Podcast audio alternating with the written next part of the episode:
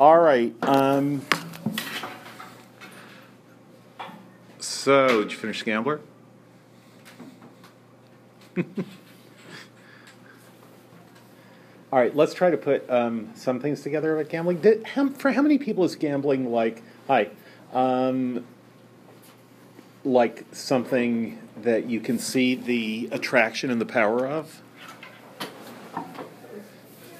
And no, of course not. I mean, it's good because like that, say, going to the stock market, like it helps you like win against people. You can take advantage of them, but personally. Yeah. So, so all the stories that Whitehead and Dostoevsky are telling about just how people can get obsessed with um, and just lose track of time, lose track of themselves, and just be completely intent on what's going on on a gaming table. That's like, what are they talking about for you? Or it's, oh, I could take advantage of these people. pretty much like the psychology because there's, there's a there's a certain like frame that you have if you're going into that, and if you know that people have that, you can take advantage advantage Yeah. of it. Yeah. Yeah.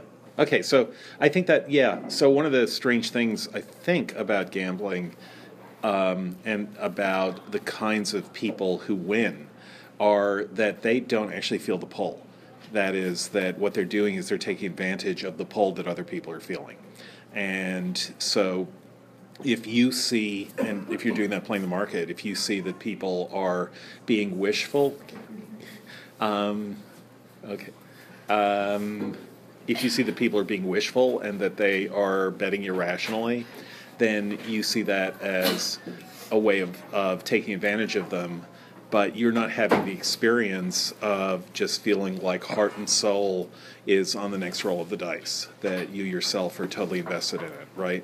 So, how many people get the experience of being totally invested, just losing yourself in, in a game of chance, in gambling? No one's ever had that. have it or understand Well, A, have it, B, understand it. So do you ever have it? Like B, I've never had it, but I don't know. Like I get into game shows sometimes if like I'm, if it's just on TV and it seems I'm not like personally playing, but like I am pulled by that idea of like oh you have to get this or split it or whatever and then you'll get the million or whatever. Right. It's like that kind of like I I'm, I don't know I'm entertained, which makes me think that it pulls me in somehow. Yeah. Okay, that's interesting. So, but do you ever yell at the TV? I don't I don't Uh, really, yell at people on the TV? No. No. What about in sports? What if you're watching a? wh- No, I kind of just grumble to myself. I don't yell at the TV. I'm just like, oh. Yeah. Okay. So Yeah. uh, uh, uh, it's it's in the same how to say ballpark. Yeah, yeah. Um, it's in the same casino. All and I might do that during a game show too. Yeah. Like you idiot. Yeah. Do you ever say you idiot? I also like that was dumb. Yeah, all right. I say that a lot. Yeah. There you go. Okay. Even when you're alone. yeah. Okay. Yeah. Yeah. Um, what were you gonna say, Jimmy? Oh no, I was gonna say, um, yeah, no, I've gotten like investing in games of chance. I guess. Yeah. All right. Um, where you just where you do things on the basis. So, and you you're you're saying, Andrew, you understand it, but you don't feel it. Um, I guess like in the same vein of like what people have been saying. Like Mhm. this is such a weird example, but I was like at, like in high school, I would play this video game and it like in it you could earn money and then you could bet it. Uh-huh. And I got in the hole in the video game where I was betting on my money and I was like, I can never do this in real life. Yeah. Okay. Well, that's good. That's good. Um, on the other hand, real money has a kind of magical quality that would allow you to win. Video games, it's all just programmed, but with real money, it's like if you if you if you really want to win enough, you will. Um, I think part of it is because this is like because like I found like online like the way to win like every time, Mhm. and I lost, and I was like, no, I know how to win, and it was kind of that cycle like, no, I know I'm doing this right. Uh-huh. Like, I'm- I'll definitely win this next time if I keep playing. yeah. All right. Um, yeah. Sort of reminds me of what we've talked about with the sublime, Uh huh. about how there's something irresistible about standing on the precipice of danger, Yeah. and that's sort of what gambling is Mhm. standing on the precipice of losing all your money. Right. Yeah. And okay, so so let's put some of the stuff that we've been talking about together. And so one thing uh, that we've been talking about is the MacGuffin, and the MacGuffin, the way Ainslie is talking about it, and let me, I, just want to say something. Uh, just just give a brief uh, notice of a couple of really um, important things that Ainslie is saying about how addiction to gambling works, but that's partly that what Ainslie is describing how addiction works. So the puzzle about addiction is that you want something short term, like you really, really want to do one more bet, one more play, um, one more hit of oxy, one more um, uh, snort of coke. You really want to do it, and this will be the last one. One more cigarette uh, one more cup of coffee, and then you're going to um, purify your lifestyle. So you want to do both things, but those two things are in in contrast to each other. Those those two things contradict each other. Your desires are inconsistent with each other. And that's what it means to be a human being, as we all know, is to have inconsistent desires.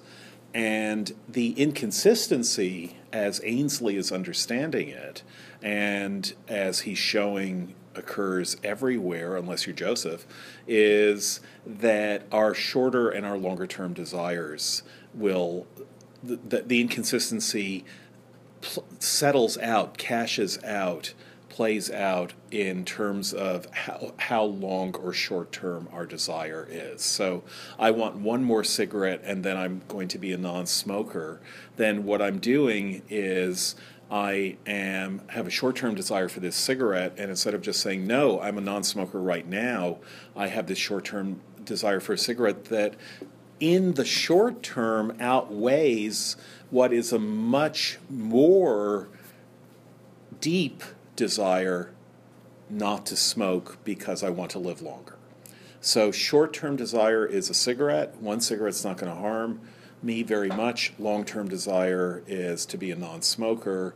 But I also know that every cigarette that I have is the cigarette that that cigarette I'm having because it won't hurt me much. So there's a kind of prisoner's dilemma kind of thing going on here, which is that every choice that you make is reasonable for that particular choice, but those choices all accrete into a long term situation, which is that you're a smoker. So the reason Ainslie picks gambling is that you can't ascribe that addiction and that contrast and that inconsistency in your preferences to some chemical addition to your body. It's not that you are taking a nicotine or caffeine or some some opiate type substance or alcohol which is changing your brain chemistry. With gambling, it's all in it's all what you're doing as a human being. And so it's all psychology. Now, to say it's all psychology is not to say that there aren't, um, that it's not mediated by brain chemistry. Everything is mediated by brain chemistry, and all psychology is mediated by brain chemistry. That goes without saying. What it means to say that it's all psychology is to say that whatever we are as human beings, this is part of what we are as biological beings. This is part of what we are, which is that we have inconsistent, frequently have inconsistent short and long term goals and desires.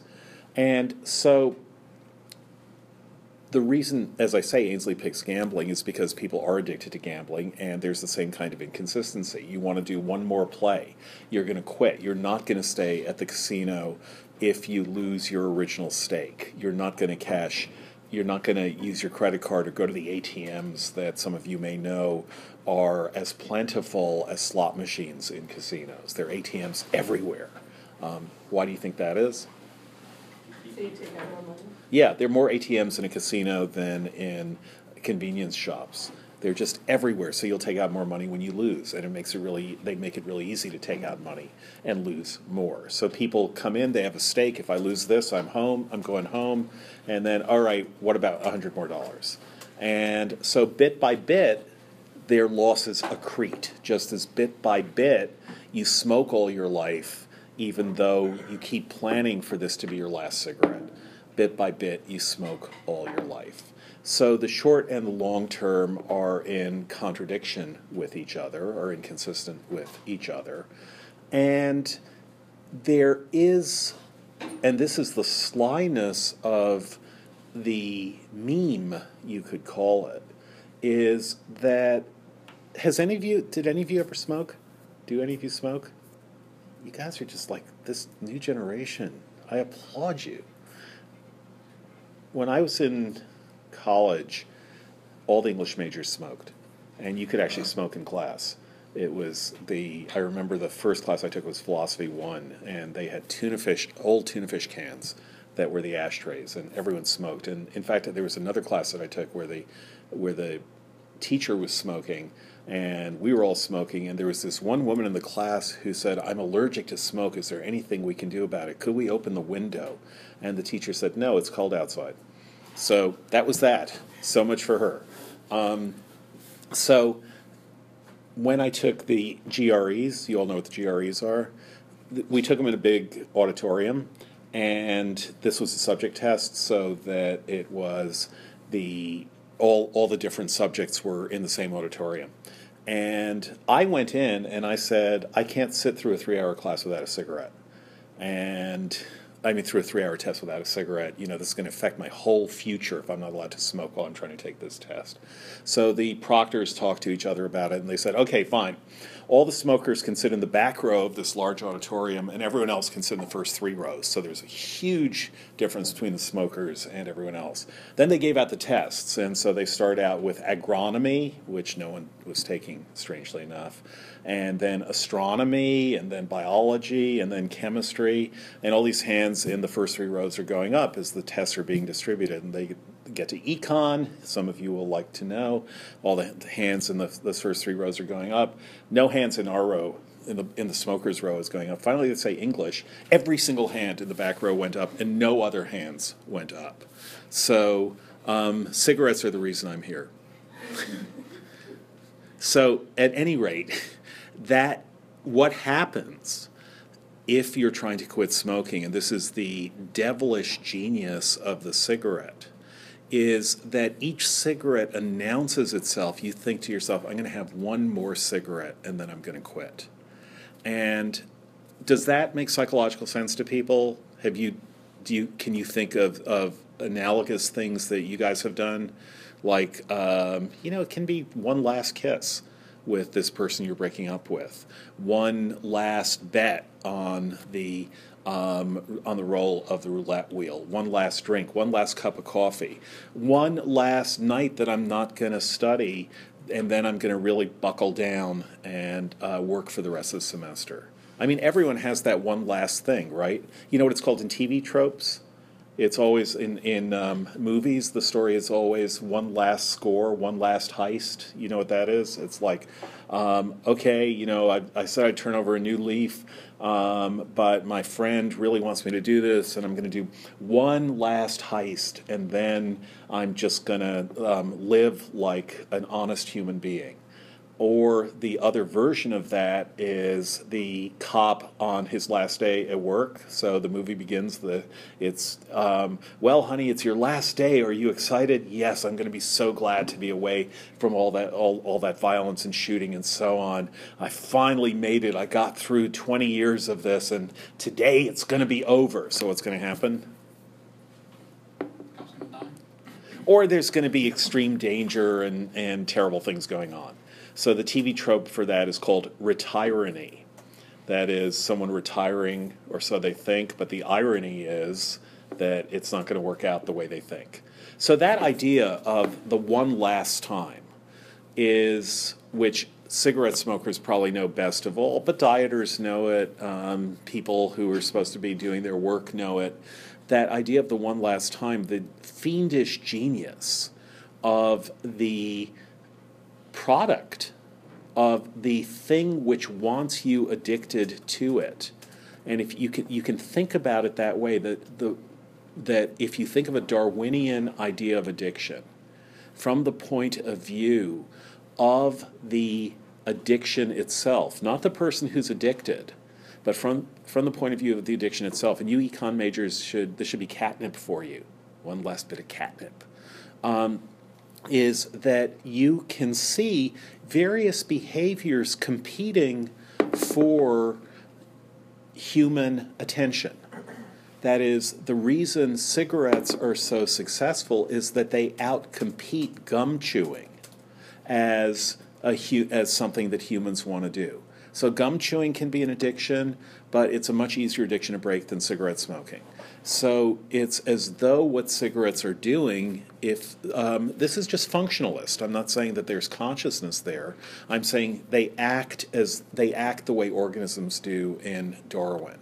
That there are different bad habits, and those and they're different good habits. They're different habits, and those habits compete for the attention of people whose habits they are. And there are only so many habits that you can have. And those habits are competing for you to have them. Um, that's why people smoke so as not to eat or eat so as not to smoke. That is, these habits are competing. And when they're competing, they will modify themselves over time so that they are trying to outcompete the other habits that they're trying to that they're trying to outcompete. So what you could say is something like um, cigarettes are competing with gum chewing, and gum chewing starts winning out. I don't know if this is a true history of chewing gum, but I wouldn't be surprised that gum chewing starts winning out when really interesting flavors are added to gum. So, which and also when, and this I do know is true, when um, chiclets um, when Wrigley invents chiclets so that gum is really, really convenient. It comes packaged, it comes in little bits. You stick some gum in your mouth, you stick it under the desk. When you're done, it's all fine. And um, so, what cigarettes then do is they modify themselves, they change, they, they, um, um certain variations in cigarettes become um, more prominent so that, for example, cigarettes start appearing pre rolled in packs so that people no longer have to go through the fuss of getting some cigarette papers and some tobacco out of a pouch and putting the tobacco in the papers and rolling the cigarette and so on. Now, cigarettes are as convenient as gum. So, what do the gum makers do? They start putting caffeine in gum and putting more sugar in gum. So, what do the cigarette makers do? They start flavoring cigarettes. So, what you're seeing is you could see the corporations doing it to outcompete, but you could also see it just from the point of view of the cigarettes and the gum itself. And the point is that the cigarettes have to appeal and the gum has to appeal to your short term desires in spite of your long term desires. And then the fiendishly clever thing that they do is they make, and this is, this is part of Ainslie in a nutshell, although I don't think he puts it that way. He puts it in similar ways uh, later on. What I mean, in, in other work of his, uh, the great work, the great book that he wrote is a book called Pico Economics. So, not macroeconomics, not microeconomics, but pico-economics, which is to say the economy that's occurring in your own brain, not in your family, not in your corporation, but in your own brain. Um, he has another book which goes a little bit farther than pico-economics, but is less detailed, called Breakdown of Will where the, there's a pun in the title, which is your will breaks down. You don't do what you want to do, but also you can break the idea of willing down into component parts. So, what Ainslie points out, and this is true of any last moment, last cigarette, last piece of gum, last jelly donut, last day that you're going to party in, or last night that you're going to party instead of studying, is that you don't want to be smoking a cigarette, but the cigarette comes to you and says, Yes, we're going to quit. We're going to stop seeing each other. This is great. I am going to be the symbolic cigarette that symbolizes for you the end of smoking. And so you look at that cigarette and you say, Yes, you are the end of smoking for me. That's so great. This last cigarette is going to be the one. And then what happens is the cigarette gets itself smoked as a symbol of your desire not to smoke. And so suddenly, and completely strangely, if you think about it, you were going to quit smoking, and so you have a last cigarette. Psychologically, that all makes sense to us, right? I'm going to quit tomorrow. I'm going to have my last cigarette tonight. As Antony says in Antony and Cleopatra, come, let's have one other gaudy night. So you're going to have one more cigarette and then you're going to quit. And does that make psychological sense to people? I mean, I know you don't smoke, but for any bad habit that you're trying to quit, but that also gives you pleasure, what is sometimes called an attractive nuisance. So if you can think of any bad habit that you plan to quit, but not quite yet, St. Augustine very famously said, Oh Lord, do you guys know this? Prayer of St. Augustine's, Oh Lord, help me resist temptation, but not yet. So that's a perfect example. Um, I mean, I think we all know what he's talking about, and that's a perfect example of the inconsistency in what you don't know. Um, it's a perfect example of an inconsistency in preferences. Now, if you were perfectly rational, you would say, I don't want to smoke, and you wouldn't smoke. Um, you wouldn't have a last cigarette. You would find out that smoking was bad for you, and you would, and, and you wouldn't have the last cigarette. But the last cigarette makes itself symbolic.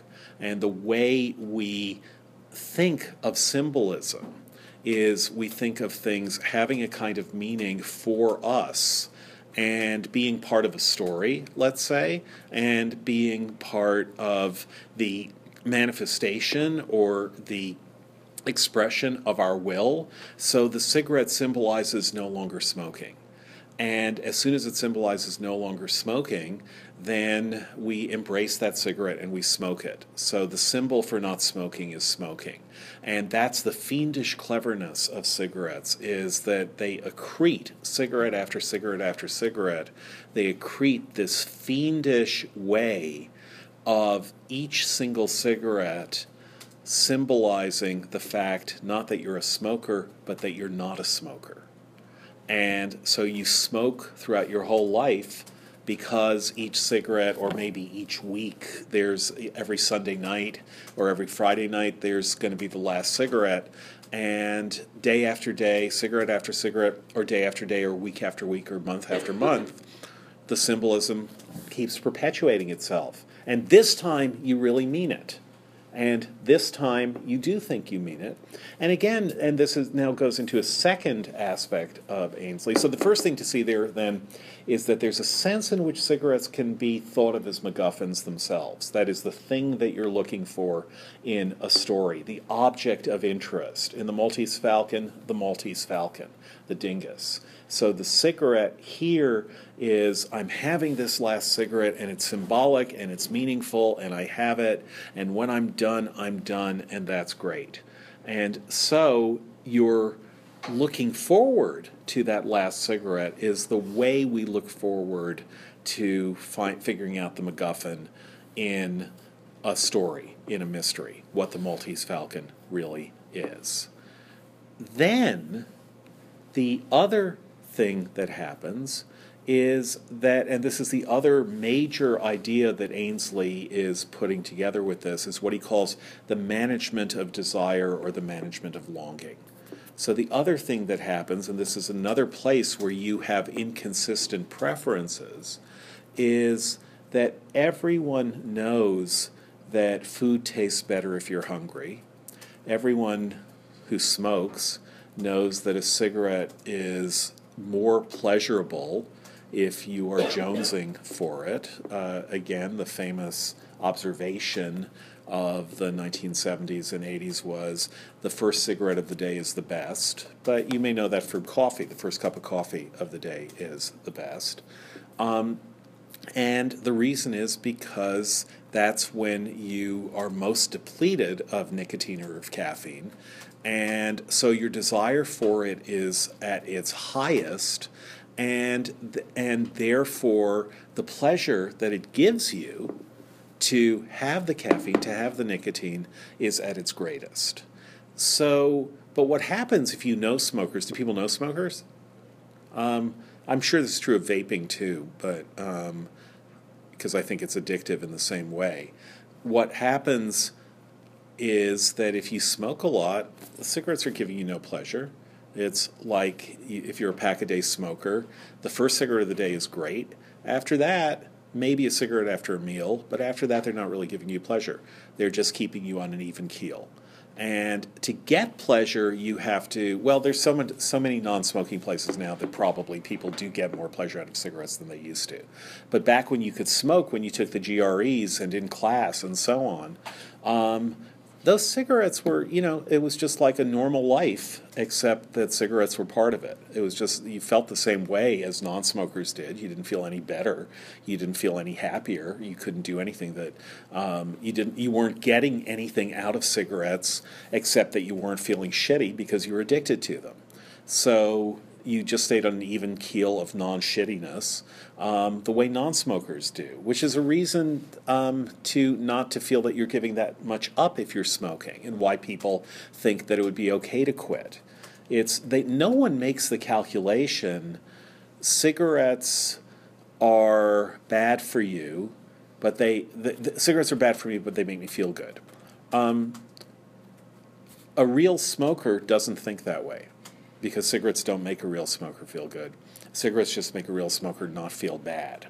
And if a real smoker had quit, were able to quit, could go two weeks without a cigarette, they'd feel the same way as when they were smoking. The feeling bad for a couple of weeks would not be a big deal. And um, that's all that they would have to go through, and then it would be over. So, of course, you can do that. You have the will to do that, but they don't.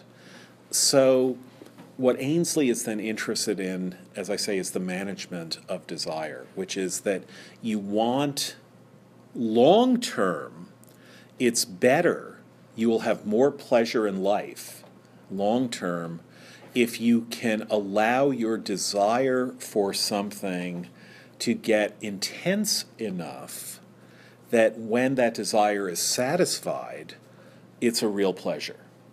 So the management of desire has to do with when you feel that you want to satisfy a desire.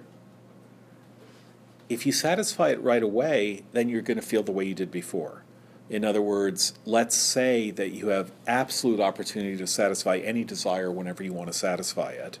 Then, um, what you will reveal, what your preferences reveal, will be when your desire for a drink of water is greater than your desire to sit, um, to be sitting um, on your chair and not going to the fridge to get some water or when your desire to pee will outweigh your desire not to get up or not to not to pause the movie that you're watching. And all of that will be perfectly even. All of that will occur on at a market clearing level where um, you do what you do because that's where the balance of what you want to do happens. And so, as far as your hedonic experience. By the way, do people know what anhedonia means in um, the Noble Hustle? Colson Whitehead keeps saying he comes from the Republic of Anhedonia. Yeah. Um, it's the intentional rejection of feelings of pleasure. Yeah. Um, not even intentional, it's simply he's incapable Yeah, yeah. of. Um, you may be an anti-hedonist, but what he's saying is that he is someone who, that that's how he begins the book. That he's incapable of feeling real pleasure. Um, his wife has dumped him. He is um, uh, a person who is a pessimist in general, and therefore he describes himself throughout the book as coming from the Republic of Anhedonia. Um, but if you if you are completely capable of satisfying any desire at any moment, then the desires that you do satisfy will be, it'll just be like water finding its own level. Um, your desires or your satisfactions will be like water flowing through channels. Your desires will create those channels, but they will fill immediately with water. What and what that means then is that you will never if you have absolute capacity to fulfill any desire at any moment, you will never feel different from moment to moment. You'll always be feeling exactly the same way. If your desire now is to have a cigarette, and then two seconds later your desire is to eat a french fry, and two seconds later your desire is to pee, and two seconds later your desire is to watch Game of Thrones, and an hour later, your desire is to call your mom and talk about it. Um, as long as you can satisfy any desire that you have, there will be no fluctuation. This is obviously not true, this can't be true in real life, but the theory is, the model is, there would be no fluctuation in how you felt, ever. You would always feel exactly the same way, like in the Talking Heads song Heaven. Um, heaven is a place where nothing ever happens. So, that, would that be good?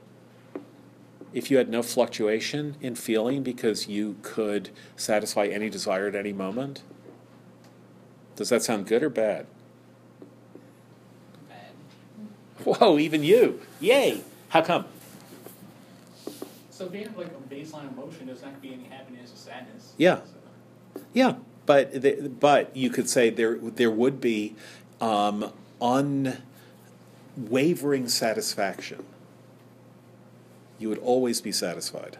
I don't know, because I think to be satisfied, you have to sometimes be unsatisfied. Yeah, So with no, if you can't be unsatisfied, you can't be satisfied. right. Okay, good. So like, there's no, the way we know emotions, there's, there's no way to apply that to like, uh, just always at baseline. Yeah.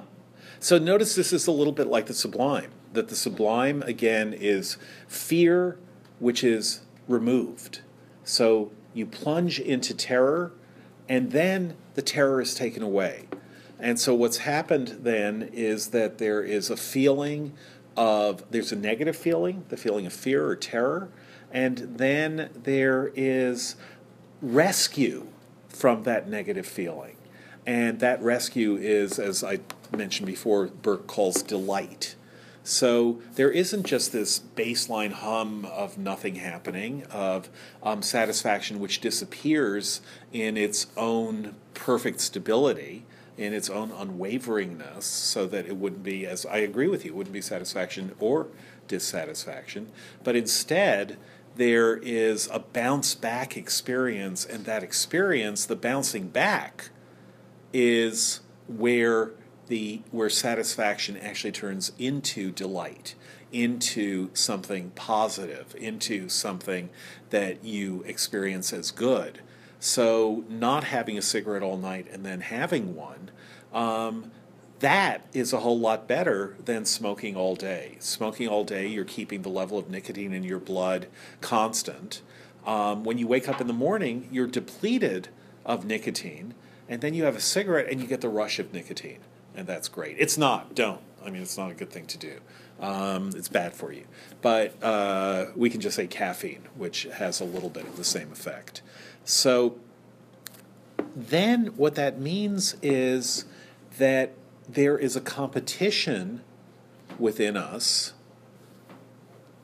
I'm actually quoting there will be blood but not the way um, Daniel Day Lewis is meaning it.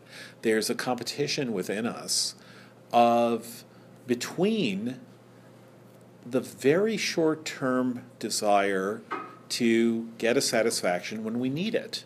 Um, so, short term, I want a cigarette, I'll have a cigarette. Or short term, short term, um, I'm hungry, so I'm going to start nibbling, even though my mother is telling me don't ruin your appetite. And so there's a competition between a desire that I have, which is to um, eat some M&Ms before dinner, and a kind of desire that I have, which is to have an appetite. So think about that because that's a meta desire. The desire to have an appetite is a desire to have a desire. That's what appetite means. It's a desire to have a desire.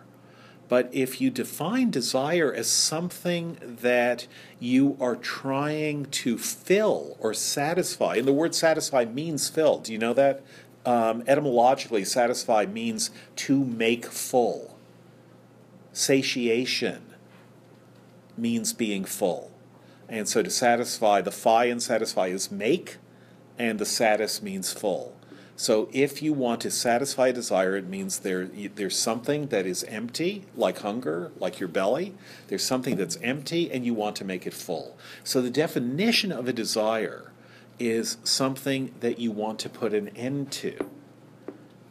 By definition, but the first and most obvious psychology of desire is that it's something you want to put an end to. If you desire something, you want that desire to cease and it will cease when you satisfy it. When you eat or drink or have sex or smoke or whatever it is that will satisfy it, that will cause that desire to cease. But then we have a meta desire, which is to have that desire last before it ceases. So does everyone agree with that? That this is that this is a, a normal human experience that you've all had? So, in Paradise Lost, um, Milton talking about sex uses gives gives the great line, um, great description of um, keeping it going as sweet, reluctant, amorous delay. That is that aspect of sexuality, which is the opposite of um, sexual satisfaction as fast as possible, which is what lots of animals do, but what humans very much tend not to do. And um, that is that the pleasure that you take in sexual desire is kind of a contradiction of the pleasure that you take in sexual satisfaction. One ends desire and one intensifies desire. Not fulfilling sexual desire intensifies it, fulfilling it ends it. And so lots of people don't want to end it too soon.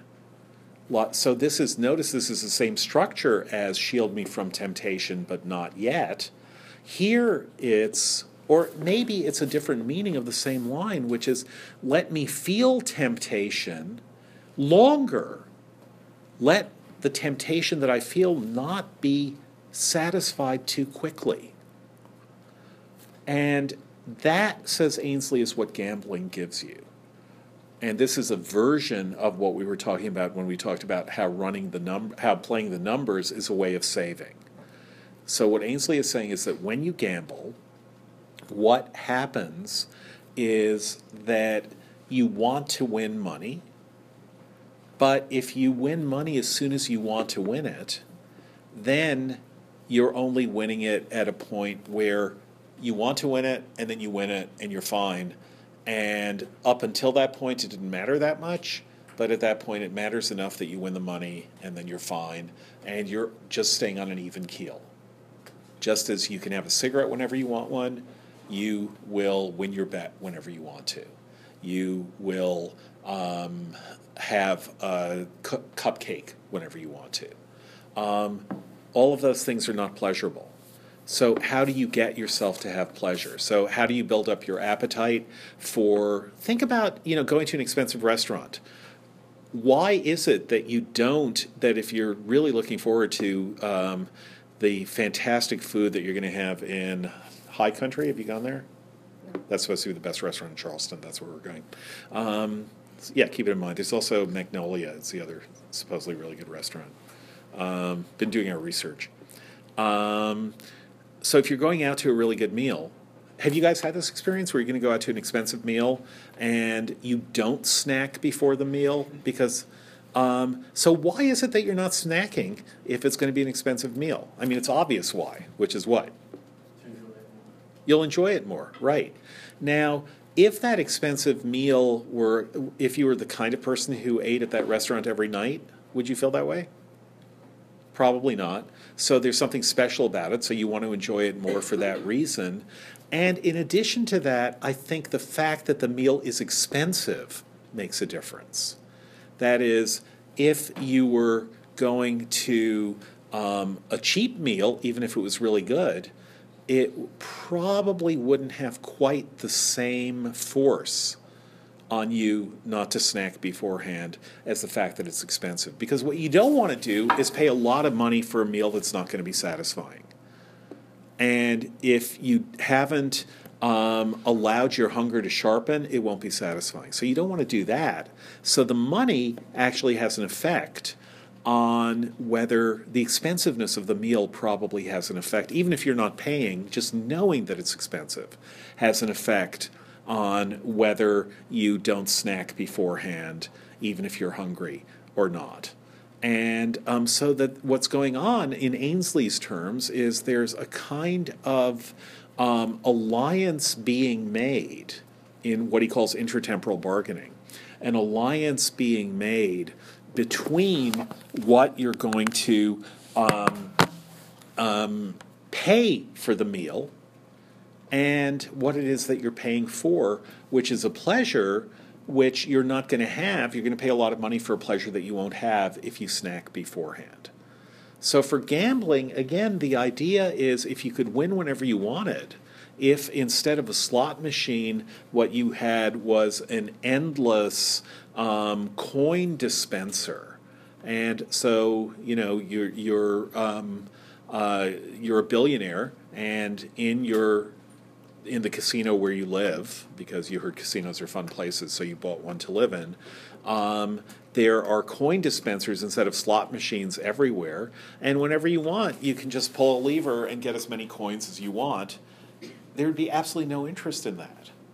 But if you can risk losing and you don't know when the coins are going to come out, then you'll put in a quarter and pull the slot and nothing will come out. You'll put in another quarter and nothing will come out. You'll put in another quarter, nothing will come out. And you'll be getting frustrated and your desire to win is going to build and build and build.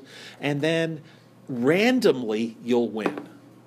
And when you win randomly, then your desires can build up beyond where they would build up if you could satisfy them whenever you wanted to. And so that for Ainslie is part of the addiction of gambling is that gambling makes the prize worth more than it would be worth if you could get it predictably. It's the unpredictability of gambling that makes the prize worth more um, because it sharpens your appetite for the prize.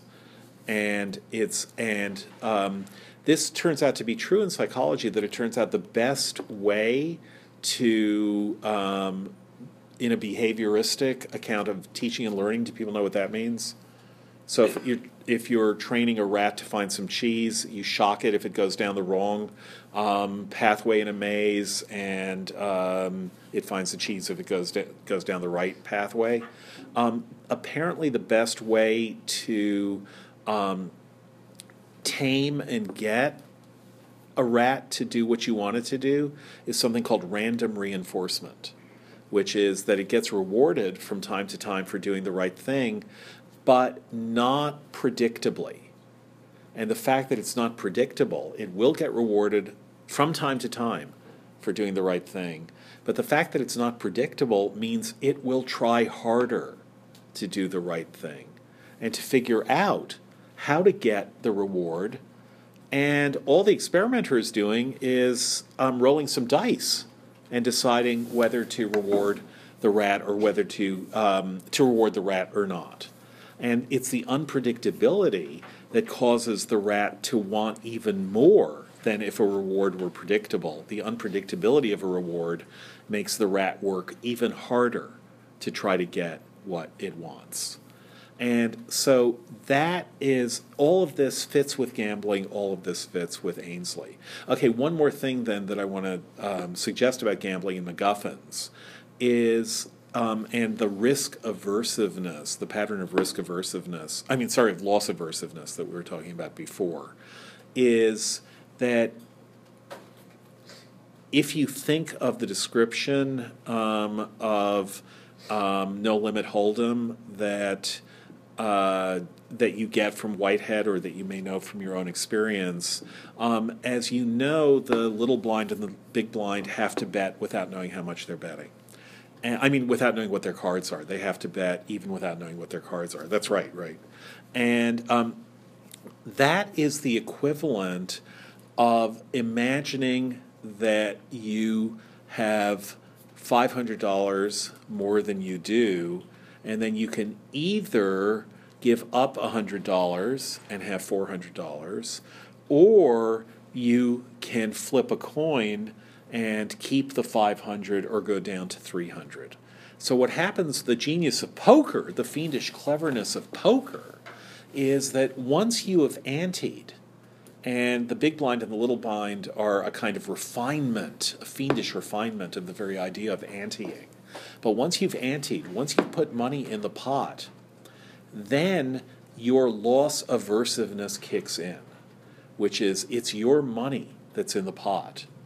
And you're not thinking to yourself, okay, once that money is in the pot, it's not mine anymore. It is your money that's in the pot.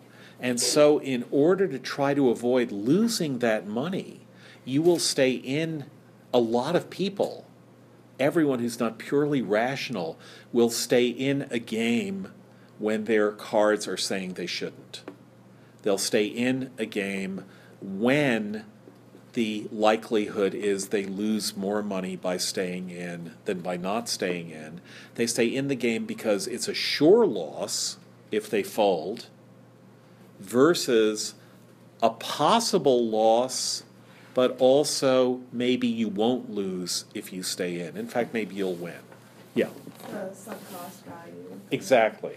So it's another idea of um, there's a sunk cost, and you because you're loss aversive, you're trying to get it back, and um, that loss aversiveness is what um, is the genius of a game like poker. In roulette, there isn't quite the same thing. In roulette, the, the loss has to occur over several games. That is, you put some money on black, you lose it, you say, oh no, I didn't mean to do this. Well, let me double my bet on black, and if I win, I'm just going to go home.